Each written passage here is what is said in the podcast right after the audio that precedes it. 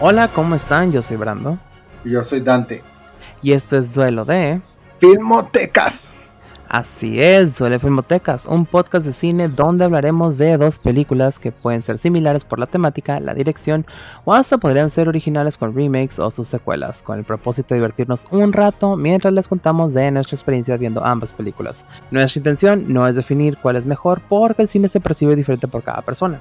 Por lo tanto, al final del episodio ustedes deciden si prefieren una o ambas o ninguna, o en este caso la saga entera. Y como advertencia, se comentarán spoilers de cada película. Si no los han visto y no les gusta que les cuente el final, detengan el episodio aquí y regresen en un par de horas. Si no les importa y creen que solo se animará a verlas, pues no le pongan pausa y acompáñenos a ver esta historia de una galaxia muy muy muy lejana.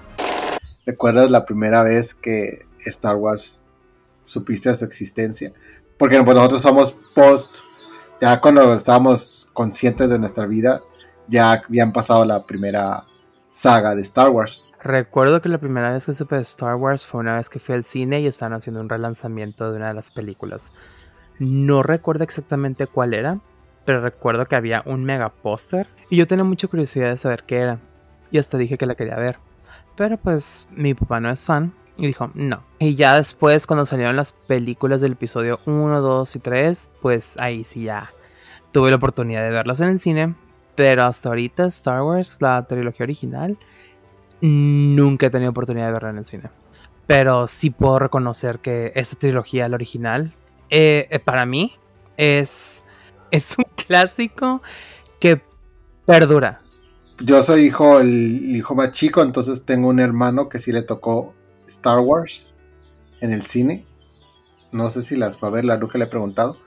Pero recuerdo justamente que en algún momento en mi niñez las puso. Como él para verlas y yo me senté a verlas con él. Y recuerdo después cuando salió el lanzamiento que vendieron los VHS y los compró. Entonces por ahí deben de estar los VHS con el remake. Como remaster creo que era, no sé qué era exactamente. Yo creo que no fue hasta hasta la saga 1, 2 y 3 que ya me hice más o menos como, ah, este es Star Wars. I get it, me gusta. Y las saga, la última de Kylo y Rey, que esas sí las fui a ver a, la, a las premieres. O sea, me recuerdo que fui a hacer fila en medianoche y todo. De las tres trilogías que han lanzado de Star Wars, ¿crees que alguna sea superior? La primera, obviamente 4, 5, 6, New Hope, Empire Strikes Back, Return of the Jedi, es superior a las otras. Historia, legado, personajes, importancia en la cultura popular. De, creo que muchas personas van a coincidir porque si no, ¿por qué Family Guy haría una parodia de las tres películas originales? ¿Qué programa, serie no referencia Star Wars 4, 5, 6, de alguna manera u otra. Siempre hay un personaje. Pues incluso en That 70 Shows, creo que es la primera temporada siempre están enfocando en que Eric está obsesionado con Star Wars. Y para las personas que tal vez no leían el título, pues hoy vamos a hablar de Empire Strikes Back, El Imperio contraataca y también de Return of the Jedi, el retorno o el regreso del Jedi, como lo quieran traducir o como lo hayan hecho la traducción en el país donde nos estén escuchando. ¿Y por qué estamos hablando de esas dos películas? Pues en sí, porque se cumplen 40 años de Return of the Jedi. Empire Strikes Back fue hace 3 años que cumplió su 40 aniversario, pero hay una gran diferencia en cómo se hace el desarrollo de la trama, los personajes que introduce, los elementos que utiliza, y también de la escenografía que se está apoyando. Que igual, ambas espectaculares, pero al final del día hay una que puede ser icónica, la otra trae otras cosas, pero bueno, ahorita lo vamos a ir viendo conforme va avanzando el episodio. Dante, ¿estás listo para hablar de Star Wars? Sí, nomás yo sí quiero hacer como énfasis en el hecho de que, como se menciona al inicio, ¿no? Solamente es opinión. Yo no soy un die-hard fan de Star Wars, entonces puede que haga algunos comentarios, referencias que a lo mejor no están tan profundas en el sentido de toda la ah, mitología que ya existe de Star Wars. pero pues es más apreciación de, las películas como tal. Aparte consideren que también, o sea, estamos hablando de la película, no estamos hablando de todo el desarrollo que se hizo posterior a ello. O sea, sí, hemos visto las películas ya con los, ah, las alteraciones o los cambios que se le dan adecuado conforme fueron sacando del episodio 1 al 3 pero también no estamos considerando lo que se haya visto en Clone Wars, lo que se haya visto en, Rebels, lo que se haya visto en varias historias que ya nos han entregado para darle una, un mayor trasfondo a esas historias que nos narran en Star Wars. Ahorita son las películas y cómo se perciben siendo películas independientes del universo cinemático de Star Wars. Y la primera es The Empire Strikes Back de 1980, en español titulada El Imperio contraataca. Este es el episodio 5. Es un género épica espacial de ciencia ficción, tiene una duración de 2 horas con 4 minutos y está dirigida por Irvin Kirchner, con un guion de Leigh Brackett y Lawrence Kasdan, con una historia de George Lucas. En su reparto tenemos a Mark Hamill, Harrison Ford, Carrie Fisher, Billy D. Williams, Anthony Daniels, David Prose, Kenny Baker, Peter Mayhay y Frank Oz. ¿Y de qué trata Empire Strikes Back? Tres años después de los eventos ocurridos en el episodio 4, la película continúa relatando la batalla entre el malvado Imperio Galáctico dirigido por el Emperador y la Alianza Rebelde dirigida por la princesa Leia, mientras que Luke Skywalker se entrena para dominar la fuerza y poder enfrentarse al poderoso señor Sith, Darth Vader, que quiere dominar la galaxia. En reconocimientos tenemos los Academy Awards de 1981 como mejor mezcla de sonido, mejores efectos visuales y nominaciones por mejor diseño de producción y banda sonora original. En los BAFTA ganó como mejor música, tiene dos Grammys como mejor composición instrumental y mejor banda sonora para medio visual. Y los Saturn Awards tiene mejor película de ciencia ficción, mejor director, mejor actor para Mark Hamill y mejores efectos especiales. Y bueno, Dante, esa es la información que tenemos de Empire Strikes Back. Y cuéntanos para ti cómo fue la experiencia viendo otra vez Star Wars Episode 5. Fue una experiencia muy bonita, porque fue de esas cosas que dije, esas películas que, vi, que vuelves a ver, bueno, que vuelvo a ver, y que digo, ay, olvidaba lo mucho que me gusta esta película, esta serie, esta saga. Y aparte, no recordaba como muchos detalles como tal, como recordaba las cosas en, general, pero no recordaba como cositas, como decía, es que me acuerdo que pasa, no sé, que encuentran a Luke afuera, pero no me acuerdo cómo la hace para estar adentro del, del animal, que no me acuerdo cómo se llama, de la nieve. Ya sale Han Solo, que, que abre. Bueno, pero no me acordaba que Han Solo usa el lightsaber. Lo que me gusta de, de todas las películas de Star Wars es que empiezan en un lugar, terminan en otro totalmente distinto, eh, tanto en físicamente como de la trama. Parece que te van a ir por un lugar, pero terminan yéndose a otro lugar. Y eso es algo que, que me agrada muchísimo. Tenía mal ubicadas ciertas cosas que yo pensé que sucedían en esta, pero sucedieron en Return of the Jedi me gustó mucho, también puse mucha atención más bien a, la, a lo que es pues la fotografía, por así decirlo, los escenarios, escenarios, las imágenes que circulan constantemente en la red y encontrar como que, ah, esta es la toma que se ve, ¿no? Como los lightsabers, el azul y el rojo del, de Darth Vader y Luke Skywalker peleando. Lo que hace creo que New Hope es que te introduce al, al mundo de Star Wars. Y tú dices, ah, ok, es este lugar donde todas estas galaxias, bla, bla, bla. Y lo que hace creo que Empire Strikes Back y más adelante Return of the Jedi es que te dice la no sé si la convivencia, no, que te establece las relaciones entre las razas, las relaciones entre, entre, ah, esto existe también, o sea, ya empieza a jugar más con, con, ah, con lo que puede haber más allá de, de las galaxias, ¿no? Como, y te empiezan a meter como ya al Yoda y empiezas a ver como ahora sí que todas las posibilidades de lo que puede ser Star Wars. Se me hace muy bonito cuando puedes agarrar una, una historia y te empieza a dar como brotes de, de esto existe y esto está en esto que en esta historia que te estamos contando.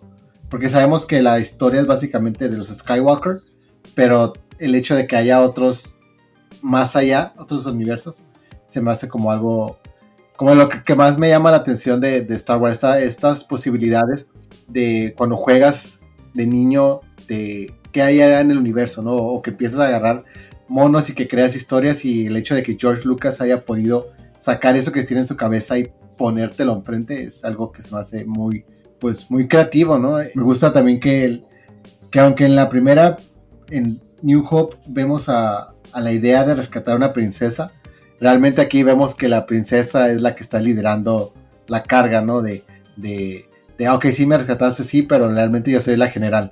También la relación entre Han Solo y Leia se me hace como interesante. Y eh, em, este triángulo que nos venden, porque aquí creo que no sé, ahí es donde digo no sé, si ya sabía George Lucas que Luke y Leia van a ser hermanos o no. Porque hay un beso, ¿no? El gran beso. Un pod racer está pesando, gracias. Está la carrera. eh, ahí el, beso, ¿no? Que, le dice algo por, por poner celoso al, al, Han Solo. Pues no sé, creo que empieza a ver ya como, estos, esta aclarar detalles de lo que pudo haber dejado libre en, New Hope, que en Empire Strikes Back se vuelve como más presente obviamente la relación de Darth Vader con, Luke, el Grand Reveal, ¿no? Que, creo que es uno de los plot más grandes de la historia del cine, que es el I am your father, ¿no? Que te queda. Y por un momento pensé, ah, este es un efecto Mandela porque Luke no grita luego, luego. El no, dije, ah, entonces nunca gritó. Y ya después grita, no, no, no, se avienta, ¿no? Que sea tan icónico ese momento, ese giro en la historia, donde creo que obviamente nadie se lo esperaba al momento de que sacaron la película. Y yo creo que George Lucas ha de haber dicho, ¿cómo le meto más drama a esto? Para que sea como una novela mexicana que está llena de giros momentos inesperados, porque honestamente Star Wars, si lo ves así a primera vista, la primera trilogía, es como una novela mexicana. Esa, todo este drama que tiene, toda esta acción, digo, sin acción, ¿verdad? bueno, en este caso sería como Narcos de Netflix. Star Wars, la primera, es una introducción, una introducción muy bonita que tiene un principio y un fin. No lo deja tan abierto como para secuelas, pero me agrada esta idea que lo haya cerrado en caso de que no hubiera funcionado la película. Que después nos traen Empire Strikes Back. Y sí está bien. O sea, de las tres películas, creo que las tres son bastante fuertes. Pero esta sí reconozco que es un poco lenta en la historia. A diferencia de la antecesora, que es el episodio 4. Lo que me gusta de Star Wars es que, como mencionas, siempre hay elementos nuevos está creando una historia y no está haciendo refrito de lo que eran los, los episodios anteriores. Por ejemplo, en el episodio 4 vemos cómo están dentro de la historia de la muerte, cómo tienen toda esta guerra, cómo hay estos duelos entre... cómo empiezan los duelos entre el bien y el mal. Pues a Leia al inicio la pintan como esta damisela en apuros, pero te das cuenta que no es una damisela en apuros, como mencionas. O sea, prácticamente es una guerrera. Y quien termina siendo siempre damisela en apuros, a quien le duela y la queso me vale madre, es Han. Han solo siempre termina siendo una damisela en apuros. Y la queso. Ajá, o sea, me da mucha risa ese detalle que él muy el galán, el todas mías, como sea, pero siempre termina siendo quien termina metiéndose en todos los pedos y a que tienen que estar rescatando. Y sí es cierto, es un poquito extraño ver ese triángulo porque no sé si él habrá tenido en su mente la idea de que fueran a ser familia Darth Vader, eh, Luke y Leia si te saca de pedo al inicio. Ya cuando empiezas a conocer más información de la historia, que en Empire Strike Back no nos dicen que Leia es hermana de Luke, nomás sabemos que Luke y Dart son padre e hijo. Y es un momento de bastante shock que tiene énfasis, pero no hay tanto. Es, es icónico porque nadie lo esperaba. Digo, a diferencia de en Pitch Perfect, no sé si la han llegado a ver, que uh, cuando le mencionan a esta chica, al personaje de Anna Kendrick, que el momento más icónico en la historia del cine es cuando Darth Vader le dice a Luke que él es su padre. Y ella empieza a sacar la etimología de la palabra Vader, que viene del alemán, que significa padre. Entonces que en realidad siempre estuvieron las pistas ahí. No había visto Pitch Perfect, no sabía esto. Oh, bueno, ahora ya tienes un motivo para ver. Y eso pasa en la 1, ¿eh? en la primera de Pitch Perfect. Híjole, si yo iba a tener una, una pareja que me hace eso, bye. Bye, en ese momento, bye. Me levanto de la, del donde esté y me voy. Y entiendo por qué no recibió tan buenas reseñas o eh, un recibimiento de los fans. Eh, fue, fue mixto por ese simple hecho de que esperaban más de lo primero cuando la segunda se enfocó más en desarrollar otras partes de la historia de los personajes. Porque vemos cómo se empieza a desarrollar un poco más este, esta pareja o este romance entre Leia y Han. Vemos, o sea, todo esto que está haciendo Darth Vader, cuál es su propósito, que él en realidad se quiere apoderar de la galaxia. Y también vemos cómo Luke pues quiere seguir por el camino de convertirse en un Jedi. Para mí se me hace muy importante ese desarrollo y que hayan utilizado una película intermedia para ello, también estoy completamente de acuerdo. Sí, es que, como dices, justamente es eso, es el desarrollo del, de una trama que se está utilizando película 1, 2, 3 para llegar al final. Partes y retacas de pura acción se pierde al final el sentido. Está bien que lo pongan, empiezo con acción, tal vez hago un poco de desarrollo a la mitad, luego los empiezo a encaminar otra vez a la acción o a los problemas en los que se van a meter y al final cierro tal vez con un pequeño ¿y qué va a pasar? ¿Por qué? Porque esta ya es una secuela y ya es momento de que deje en duda a la gente y que los invite otra vez a continuar viendo la historia. Además de que el título hace es prácticamente lo que están haciendo. Es la respuesta en la cual están dándole ataque a la rebelión o a los rebeldes porque pues quisieron anteriormente les destruyeron todos sus planes les frustraron todo. Entonces pues claro que de repente les iban a dar una respuesta en la cual iban a contraatacar y los iban a dejar pues en una línea en la cual se iban a ver indefensos. Yo no veo problemas con Empire Strikes Back pero yo sé que muchos fans pueden decir, en el pasado dijeron, no fue la mejor, pero ahorita después de otros episodios que han sacado y después también de lo que ha sacado Disney, eh, sé que ya la tienen en un pedestal. Es curioso saber cómo de repente a veces dicen, ay no, la verdad no, no, no es la mejor película que he visto. Pero ya después ven más desarrollo en el futuro y se quedan como, sabes que sí, sí estaba buena, me arrepiento de lo que dije.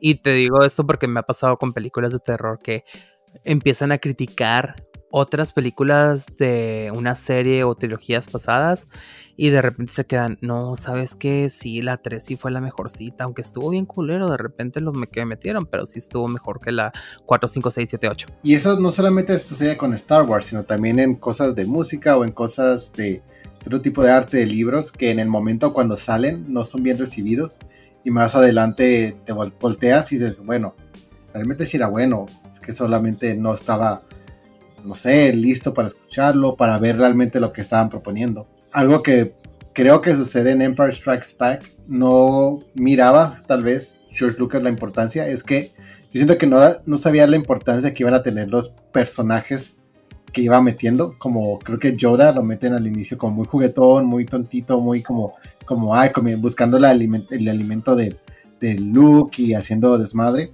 como ese yoga juguetón, como lo han pintado después, eh, como en, el Return of the Jedi, aunque Return of the está muriéndose, ¿verdad? Pero pues, ya lo pinta como un poco más serio. Creo que ahí George Lucas lo que tenía es que no sabía que iban a ser tan importantes los personajes que estaba creando. Ahí yo creo que sí fue intencional, porque no sé si te das cuenta en la transición que existe de Yoda, de que si empieza como, lo voy a decir así, con, que se escuche un poquito fuerte, el viejito necio, porque después te das cuenta que Yoda cambia su actitud de ser esta persona como inestable o, desapercibida o desapegada de la, de la realidad a estar consciente de que él está poniéndole las trabas y las pruebas para ver si tenía la paciencia suficiente para ser entrenado o no. Mm. Porque de hecho, cuando empieza a decir no tiene, no es paciente, no está listo, y empieza a escuchar la voz de Obi-Wan, que dice, no, si está listo, prepáralo, recuerda cómo era yo también cuando me entrenaste. Entonces, eh, hasta Luke está escuchando la voz y, se empiezan a tener esta confrontación de que sí estoy listo, pero es que yo sí puedo. Incluso cuando ya le está dando el entrenamiento, sigue insistiendo de es que eres muy desesperado, no te concentras, solo estás pensando en otras cosas. Cuando llora, prácticamente lo que quiere hacer es hacer que la luz entre en él para que pueda derrotar al mal con bien. Porque existe esta dualidad en, la película. De que ya lo habíamos visto en, en New Hope. Pero aquí se define un poquito más lo que es el bien contra el mal. Los buenos contra los malos. Que de hecho tiene ciertos tintes, a mi perspectiva, religiosos. De qué es la fuerza, es una presencia eh, invisible. Y también tenemos lo que es el bien, que es, está muy apegado a ciertas doctrinas de religión y luego tenemos traducciones de esas doctrinas de lo que es el mal de que siempre quieren venganza, siempre quieren matar gente, siempre quieren eh, apoderarse de situaciones, gente, terrenos, eh, cosas, ser materiales, etc. Creo que George Lucas aquí sí hay cosas que dejó de repente desarrolladas a medias, pero creo que era porque ya empezaba a tener esta idea de que iba a ser episodios de precuela en, eh, a futuro. Pero hay cosas que también desarrolló de más, eh, lo que es lo que yo creo. Y la gente como que no le gusta que le des demasiada información al final del día, porque como es una historia de ciencia ficción, les gusta tener mucho la imaginación en lugar de que les expliques demasiado, porque ya al momento de que le encuentras un motivo pierde el elemento fantástico. Y no será también que la razón por la que odian que se les explique de más es porque después se pueden contradecir cuando dan la vuelta a la explicación. Viéndolo de esa manera, entendería por qué también en los episodios 1, 2 y 3 no explicaron la gran diferencia de edad que hay entre Anakin y Amidala. Y Padme, perdón. Creo que sí lo, lo hablan, pero no, mencionan que lo de ellos, como la canción de Selena, es amor prohibido. Que un Jedi no se puede casar y no puede tener familia. No mencionan, según yo, no hacen énfasis en la diferencia de edad. Que no es ningún pedo tampoco. Oye, pero ¿cuántos años tiene Luke, Leia y Han Solo? Pues acuérdate que Luke y Leia son de la misma edad. Y Han yo creo que es un poquito mayor.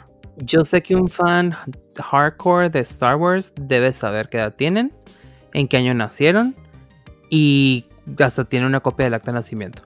Y bueno, ya hablando como más en cuanto a lo técnico, se me hace, creo que para la época en la que estaban, los recursos de cine que utilizan para demostrar tanto personajes altos o máquinas o creo que los muñecos son muñecos de verdad, pues no es como una algo digitalizado, o sea, es un gran elemento que el cual no podemos no mencionar porque parte de lo que hace eh, grandiosa Star Wars es que los monos, no sé, extraterrestres, las otras razas, son personajes que existían ahí, que ahí los tenían, podían interactuar uno con uno. Y, aunque sí hay uso de pantallas de esas de, que utilizaban en el cine antes para poner eh, escenarios que nos estén moviendo, creo que el, el detalle a fondo que tienen funciona de tal manera que no dices, ay, qué chafa, ¿no? Se ve como como que es pantalla verde, ¿no? Se ve, se ve muy bien hecho.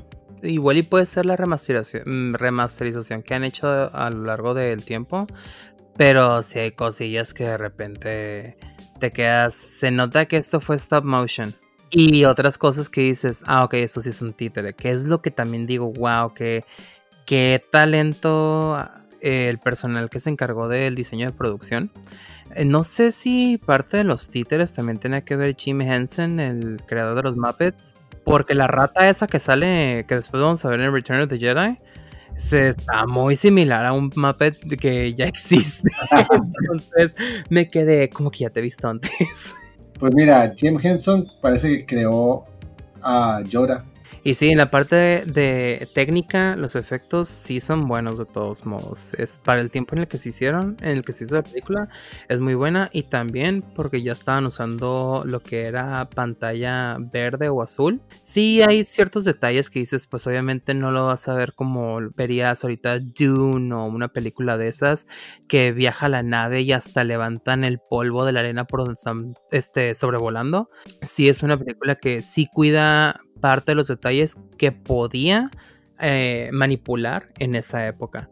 Yo sé que en otros episodios me he quejado constantemente de la banda sonora, pero aquí, aunque sea repetitivo, me encanta, la hacen lenta, la hacen más intensa o la hacen un poco tenue, pero siempre le están agregando algo más dentro de la banda sonora para que sea una sola pieza en la cual de repente nomás llegas a escuchar el, el típico tono de cuando está marchando Darth Vader. Aquí influye mucho en lo que te van a presentar. Te están anticipando la llegada de Darth Vader, la llegada de una pelea, la llegada a un lugar desconocido. De quien no puedo decir mucho porque siento que no atribuyó bastante a la historia hasta el siguiente episodio es la introducción del personaje de Lando. Creo que lo de, lo de Lando funciona para mostrarte dos cosas. Uno, que no importaba qué tan, tan independiente seas, el, imperio podía llegar en cualquier momento y amenazarte. Tenías que seguir las reglas o si no, valías, pues valías verga. O una, y la otra, darte un poquito el hint del pasado de Han Solo para decirte, mira, este güey tiene historial. No es un Knight in Shining Armor, Shining Armor. Es un güey que, que pues era un, eh, un mercenario y es la parte donde, donde, donde, donde juegan con, con, el pasado de los personajes sin ahondar. Pero te están diciendo, aquí puede haber algo que podemos desarrollar después. Solo dato curioso, hay dos personajes en Empire. Pues tienen nombre, pero realmente no figuran para nada. Son dos pilotos, que es Wedge y Biggs. Y solo dato curioso, esos personajes, desde, desde, primer, creo que desde el primero o el segundo Final Fantasy, siempre han aparecido juntos en, en, eh, en todos los, todos los, las series de, de, Final Fantasy y haciendo la referencia a estos dos pilotos, ¿no? Siempre aparecen Wedge y Bix, Wedge y siendo soldados, este, mercenarios y igual nomás entran, salen, así como sucede con Final Fantasy y lo han mencionado, perdón, es como Star Wars y han mencionado que ha sido justamente por estos dos. El siguiente pues es Return of the Jedi de 1983 que se cumple el 40 aniversario este año. En español, El regreso del Jedi, distribuida por 20th Century Studios, un género de épica espacial, sci-fi, con una duración de 2 horas y 12 minutos, con dirección de Richard Markham, guion de Lawrence Kasdan, George Lucas. El reparto pues similar, Mark Hamill, Harrison Ford, Carrie Fisher, Billy D. Williams, Anthony Daniels, David Prose, Kevin, Kenny Baker, Peter Mayhew, Frank Oz. ¿Y pues de qué trata? Un año después de los eventos ocurridos en el episodio 5, el Imperio Galáctico está construyendo una segunda estrella de la muerte para exterminar a la Alianza Rebelde. Con información de que el emperador estará a bordo, la flota rebelde lanza un ataque a gran escala contra la estrella de la muerte con la esperanza de destruirla y también aniquilar al emperador.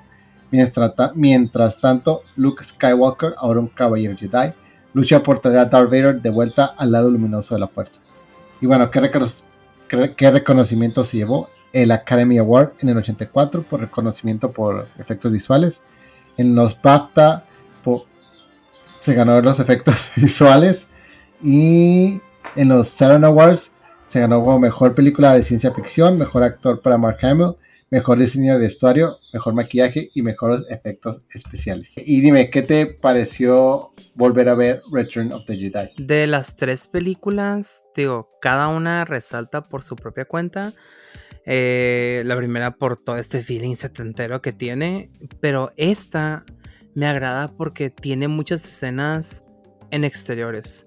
En exteriores que son este, completamente diferentes a la pasada. Porque la otra tenemos una escenografía que es un poquito más fría, se la pasan en la nieve, llegan a un lugar donde están en, se puede decir como urbanizado por todos los rascacielos que hay y a pesar de que es una ciudad que está flotando ahí en el cielo de un planeta, aquí me agrada que vuelven a introducir nuevos elementos, vemos a lo que es eh, la interacción de Java the Hutt, Vemos también cómo era el mundo de Han Solo. Vemos este rescate de nuestra damisela en apuros Han Solo. O sea, a pesar de que, ay, C-3PO y R2D2, C-3PO se me hace bien nefasto, honestamente. Yo no sé por qué se quejaban de Jar Jar Binks, pero C-3PO siempre está quejándose de todo, nada le parece, sí, o sea, soy yo. Pero siempre está, yo creo que no le cuentan nunca los planes porque saben que la va a cagar. Me parece fantástico el inicio porque, o sea, uno piensa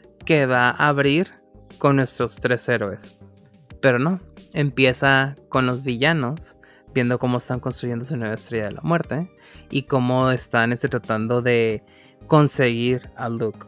Es lo que me encanta de esta película, que no vemos de inicio el rescate, vemos cómo está pasando primero, eh, qué están haciendo los villanos. Eh, y después ya nos brincamos a todo este rescate y me encanta todo este desarrollo donde ya vemos que el emperador tiene interacción y tiene mucho que ver y vemos cuáles son sus intenciones. Que yo siento que son un poquito más de... Me puedo deshacer de Darth, de Darth Vader porque de todos modos tengo al hijo que va a ser más poderoso. Que aunque es un desenlace, no está atando cabos. También te está aventando más información nueva te está introduciendo nuevos elementos, nuevas civilizaciones, nuevos planetas. Entonces me gusta que aunque de todos modos es un cierre de trilogía, también te está dando cosas nuevas para que puedas seguir imaginando de wow, es el universo de Star Wars es tremendamente grande. La abre puerta también a otras historias que se pudieron desarrollar. Me parece interesante todo lo que mencioné ahorita y más porque eh, siguen con esta batalla del bien contra el mal. Y más ahora de que a pesar de que es una batalla, también es un, un reto para Luke de, pues yo ya sé que mi papá es malo, pero de todos modos quiero ver si lo puedo regresar al lado de la luz en lugar de que esté en el lado oscuro. Pero no sé si todo esto nuevo que le metieron o toda esta acción que incluye durante la película es por las quejas que tuvo de la entrega anterior. Pues igual había otra idea y el desenlace iba a ser diferente. Pero pues de todos modos se hizo un muy buen trabajo al final del día. Yo recuerdo de niño decir que esta era mi favorita. No recuerdo las razones por las cuales, pero recuerdo mucho y cuando me preguntaban o que mi hermano decía algo, y decía, ah, es que Return of the Jedi es la que más me gusta. Digo que eran los Ewoks. Los Ewoks creo que era la razón por la cual amaba eh, Return of the Jedi. Concuerdo que me encanta la entrada, el inicio, que llegamos directamente a ver los planes.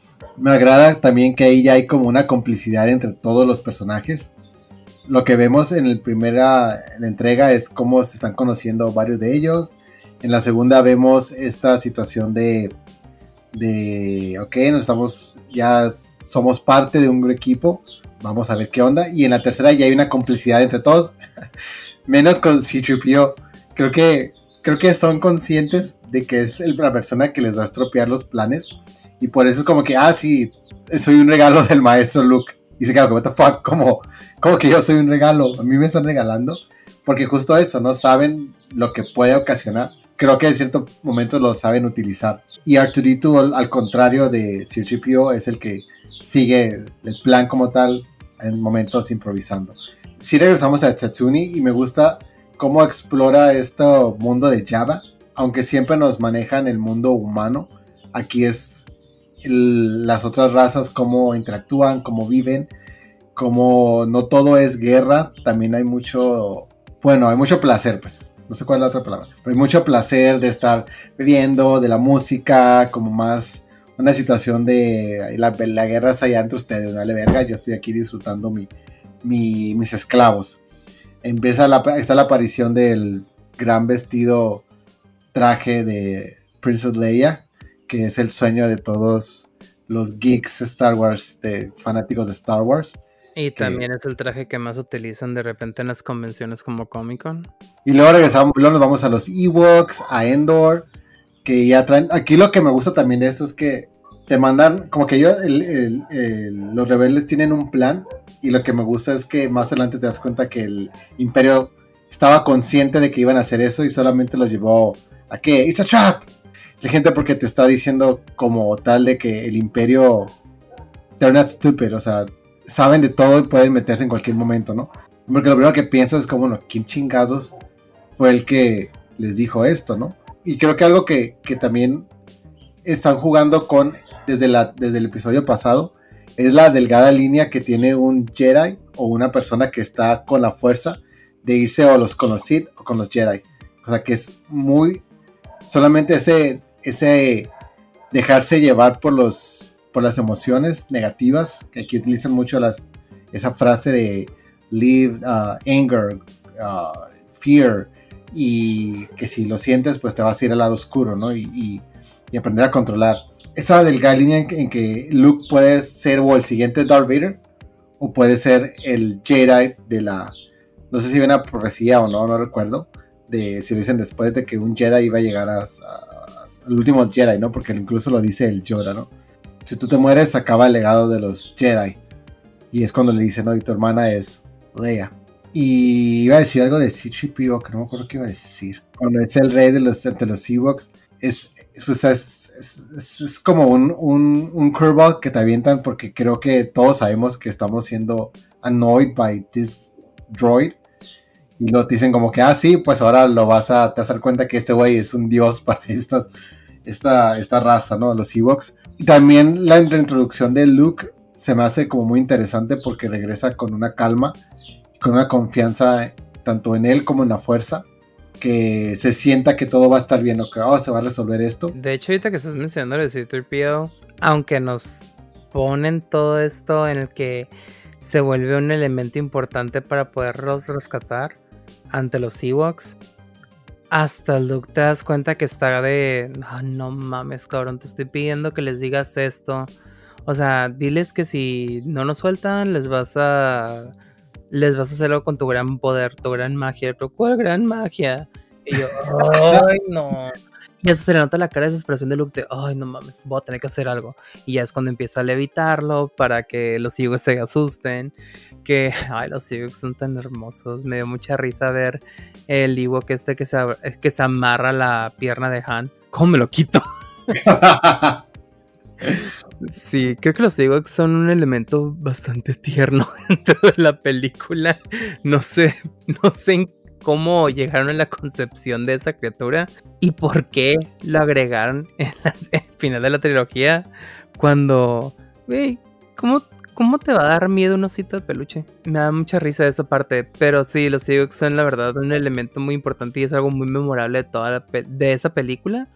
Y digo, aparte de lo que mencionan ahorita, mencionas ahorita, de el traje de Leia, que rescatan a Han, que vemos a Luke ya tiene un poder, que de hecho está vestido de negro, ¿eh? y uno pensaría que, podría, que ya se hubiera pasado al lado oscuro, pero creo que más que nada es como para dar a entender esta, esta idea de, hey, está a un paso, como mencionas, en una delgada línea de que o está en la luz o está en la oscuridad. Me agrada esa parte porque también tiene mucha, mucho símbolo o mucha simbología en, la, en el aspecto visual. Y creo que es la, la, película de toda la trilogía que está más cargada de efectos especiales. Sí, pues que ya eran los 80, era 83, habían pasado casi 7 años desde la primera, entonces ya había más, más avances de dónde agarrarse, más herramientas de dónde empezar a utilizar.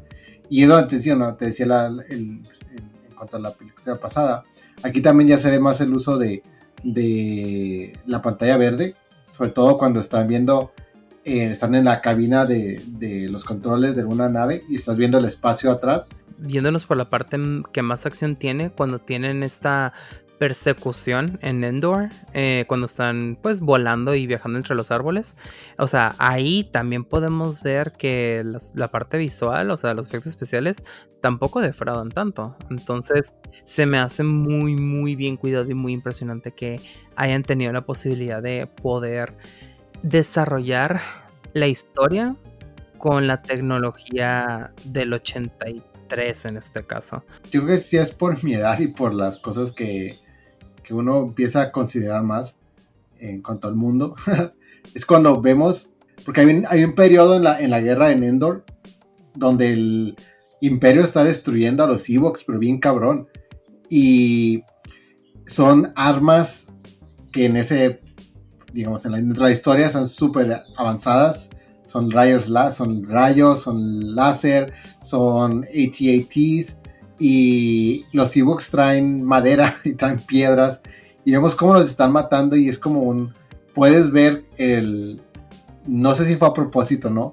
Pero el discurso de, güey, cuando, cuando ellos como estadounidenses invaden a otros lugares, o sea, lo estaba viendo y decía como que, verga, esta madre está, o sea, está muy real en cuanto a la diferencia y a lo mejor eso es, y aparte son, son cute, los que son bonitos y los están aplastando y los están, y, y luego ya vemos la parte, porque es una película, donde va a ganar el bien al final, donde los Ewoks con su creatividad utilizan sus bajos, eh, baja este, tecnología para destruirlo, como cuando sueltan dos troncos para explotar un AT-AT. No sé si esos chiquitos se llaman AT-ATs también, pero ya empieza a ver como, como ya empiezan a ganar, ¿no? Por así decirlo.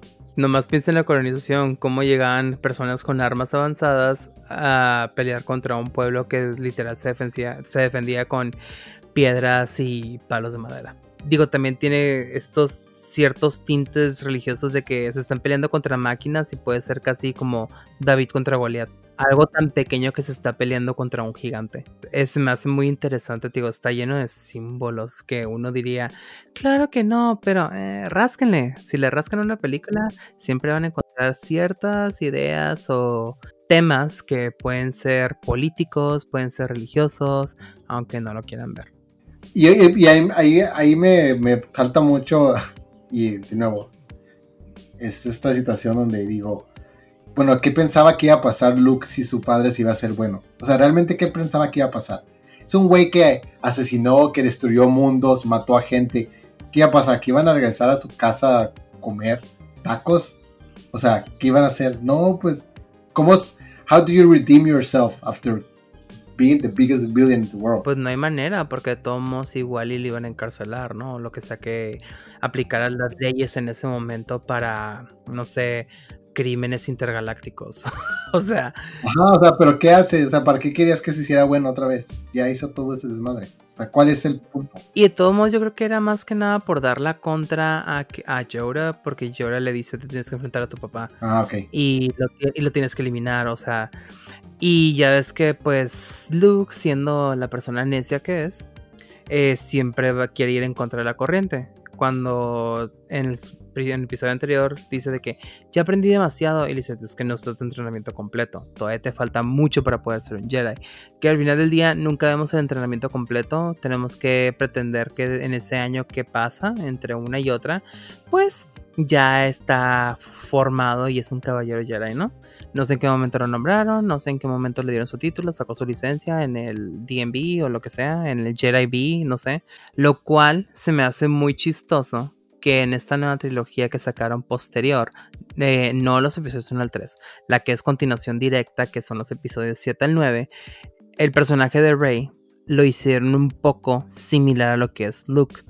De que es esta persona que quiere encontrarse, quiere hacer lo suyo, no quiere seguir reglas, pero de todos modos quiere aprender las maneras de cómo utilizar su poder. Se me hace que trataron de hacerlo similar hay ciertas cosas que no cuadran de todos modos dentro de esa historia. Digo, a pesar de que toda esa trilogía prácticamente es un refrito de las otras tres anteriores, lo cual por eso sí está bien, está muy bien en la parte visual. En la historia tiene muchos huecos. Me agrada que hayan tratado de darle una continuación, una continuidad a esta historia que ya conocemos. Pero siendo un refrito donde no introducen nada nuevo. Y aquí tengo otro problema. Sé, probablemente no, les va a gustar la opinión que tengo, pero sé que el fandom de Star Wars puede ser un tanto tóxico. No. ¿Estás en Tatooine grabando en las carreras o qué pedo? Me da risa que se quejan de mucho cuando al final siempre lo aceptan y siempre lo terminan viendo y terminan diciendo, pues está cool, pero es que hay muchas contradicciones en el fandom. Se quejaron de partes de la trilogía original, Pero después dijeron, ah, no, está muy padre y es la mejor trilogía de todas. Después hicieron los episodios 1 al 3. Y dijeron, ay, es que la neta, esto del romance, qué puta hueva. Pero estuvieron elogiando el romance de Han y Leia. Tal vez porque no era tanto como se mostró el de Anakin con Padme. Después, se quejaron a veces de que no introducían personajes nuevos. Pero cuando llegaban a introducir personajes nuevos en otras de las dos trilogías, se quejaban de que, ay no, eso está muy chafa, ay no, es que se está bien aburrido. Y, sus, y pasó con George Binks. Reconozco que George Binks es el personaje más aburrido y más nefasto. De todo modo, George Lucas dijo, me vale pito. De, de repente lo van a ver como senador. Y después, cuando les di, cuando la gente se quejó de que es que Force Awakens está muy padre a pesar de que es igual que las películas anteriores. Ok, eso le gustó a la gente, la repetición. Pero cuando ya metieron cosas un poquito diferentes o hicieron un refrito también de lo que era Empire, ciertos elementos, digan, ay güey, es lo mismo que Empire Strikes Back, la de Um, ¿cómo se llama? The Last Jedi. O sea, porque están haciendo eso? Hagan algo nuevo. Que la chingada. ¿Cuándo les das gusto? Nunca. Pero luego llegan con esas historias como las de Han Solo, que a nadie le gustó al parecer. A mí me dio igual y honestamente no me molestó la película. La he visto unas tres veces y las tres veces que la veo digo, para mí está bien la película. O cuando hicieron Rogue One, a la gente le mamó porque prácticamente es qué está pasando mientras antes de A New Hope. Cuando sacaban Mandalorian también les gustó. Sí está chido Mandalorian, la verdad. Y más porque es como un western. Y ahora, las demás historias que han metido a lo largo del tiempo, ya ahorita que Disney adquirió esto, ¿por qué hay tanta queja del fandom si a Tomo les están dando lo que quieren? Les están dando historias que conocen, pero les están dando un nuevo background, les están dando más información, les están dando más detalles. Lo que se me hace impresionantes son las quejas que tiene el fandom, a pesar de que Tomo les están dando material, pero nunca están conformes con algo. Es que la serie, la serie original es tan querida, tan amada, que buscan que sean los mismos personajes haciendo otras historias. Pues. Quieren que sea Luke, Leia, Solo, R2D2, Chewie, este, C-3PO, tal vez Landon, Boba Fett, eh, haciendo más historias o sea, yo creo que eso es lo que están buscando. Y no se les va a dar porque, ¿qué creen? Son actores y los actores crecen y algunos fallecen. O sea, falleció Carrie Fisher, falleció Pierre Mayhem. Eso es lo que creo que es lo que está pasando. Entonces, cuando les ya nuevas, pues, presentaciones de personajes, tanto nuevos como historias, pues no les gustan. No creo que se quejan. Obviamente van a decir la historia porque no pueden decir, ah, no salió tal o salió muy poquito o X, ¿no? Pero yo creo que, que no se dan cuenta que esos personajes son... Porque hay un, hay un cómic que sacó Marvel y que duró como unos 5 años, creo, de producción. Y que sucede justamente después de New Hope, entre New Hope y Empire Strikes Back. Es esa saga. Y los personajes son todos los que acabo de mencionar. Y que haya durado 5 años, o sea, toda, toda esta historia implica que lo que ellos quieren es básicamente los mismos personajes, solamente en otra saga.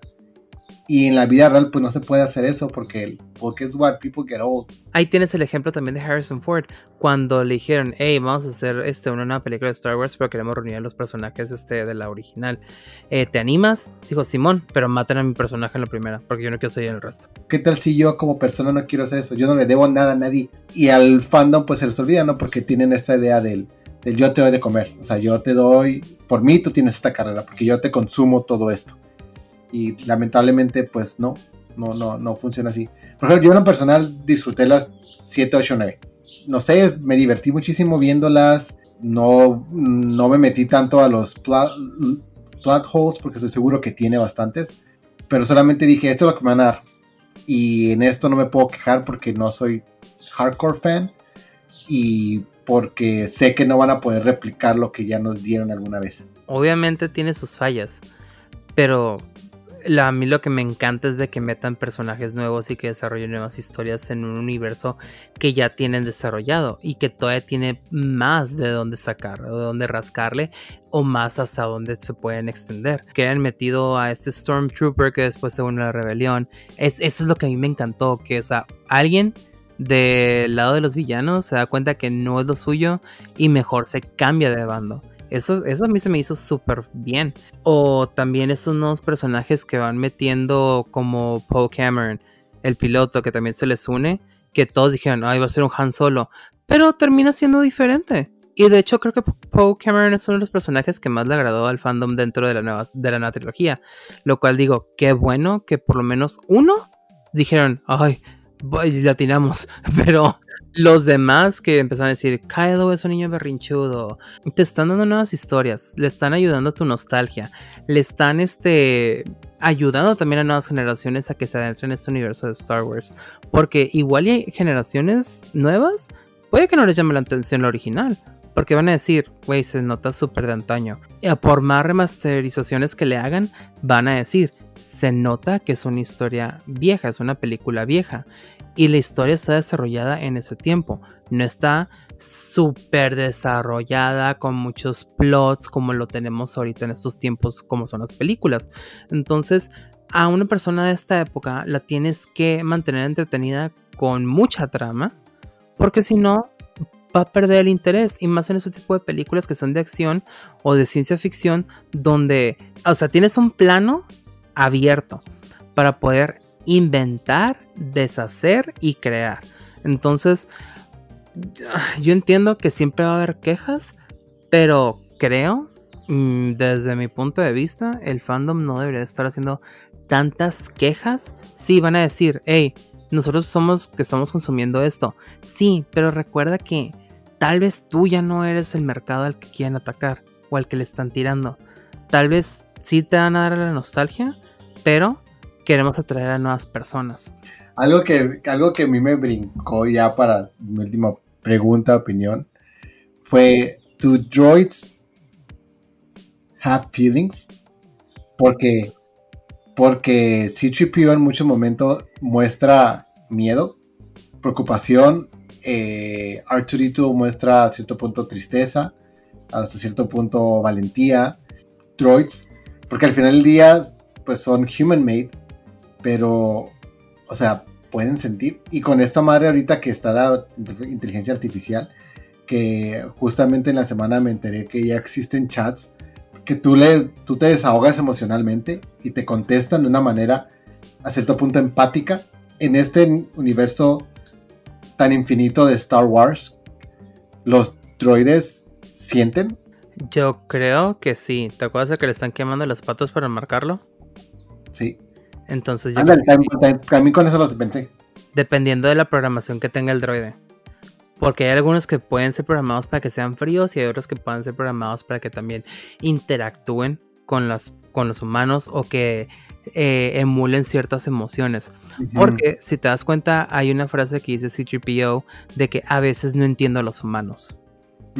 O sea, tal vez no los entiende del todo porque tiene tantas formas de pensar o tiene tanta información o ya ves que sabe un chorro de idiomas también de cómo interactuar pero al final del día pues parece que no sabe ningún este técnica social porque siempre está cagando y está haciendo desmadre este pinche droide. La última escena, perdón, es cuando a Darth Vader le regresa la humanidad, ¿no? Cuando le quitan el casco y es una una, pues se, vuelve este unmasking, una regreso a una humanidad de él, como de, de yeah, I'm, here, ¿no?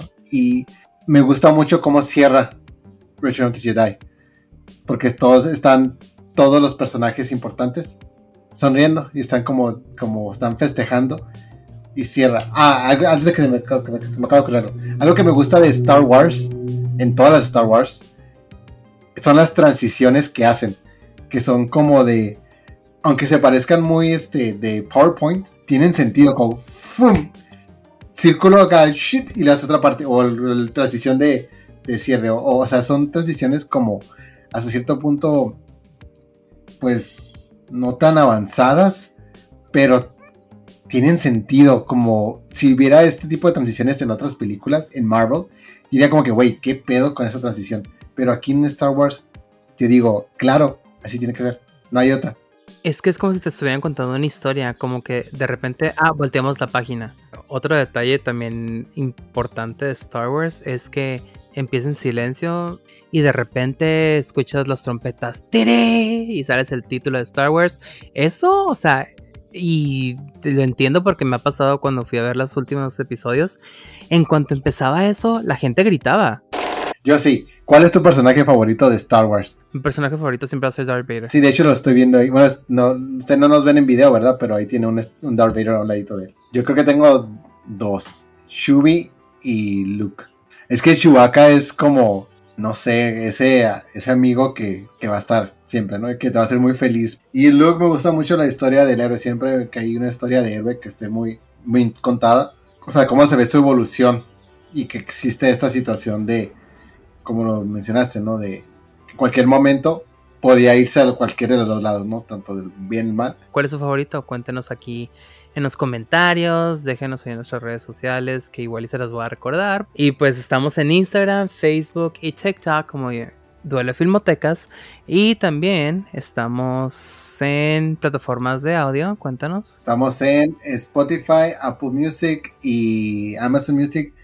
También estamos en YouTube. Recuerden que cuando entren al perfil para darle suscribir para que cuando salga un nuevo episodio se les notifique y lo vayan a escuchar. Denos una reseña de 5 estrellas porque eso ayuda al algoritmo para que llegue a más personas que estén interesados en reseñas de, de películas o solamente una buena plática entre los amigos que hablan sobre películas. Como dijo Brandon, ¿no? coméntanos cuál es su personaje de Star Wars, qué, cuál fue su experiencia, si les tocó crecer con Star Wars o qué películas quieren que, que reseñamos después. Eso sería todo en Dora Filmotecas. Muchas gracias por acompañarnos. Y también hay que decir feliz 4 de mayo. May the 4th be with you. Les recuerdo, yo soy Brando.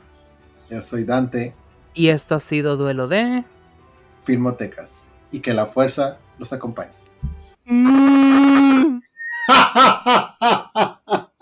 ah, me preparé.